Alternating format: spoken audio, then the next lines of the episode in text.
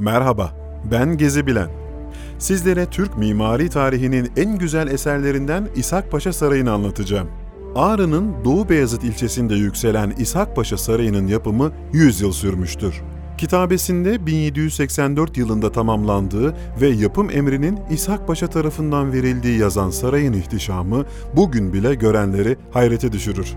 Zira Osmanlı Hanedanlığı'nın bu sarayı rekabet olarak görmesi, İshak Paşa'nın gözden düşmesine ve Hasan Kale'ye sürgün edilmesine yol açmıştır.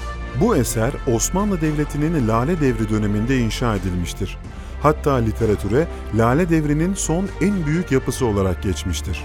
Bey Kalesi sınıfına dahil olan İshak Paşa Sarayı'nda 116 oda, türbe, cami, iç ve dış avlular, divan ve harem salonlarıyla muhafız koğuşları bulunur. Günümüzde müze vasfında olan İshak Paşa Sarayı misafirlerini ağırlamaya devam ediyor.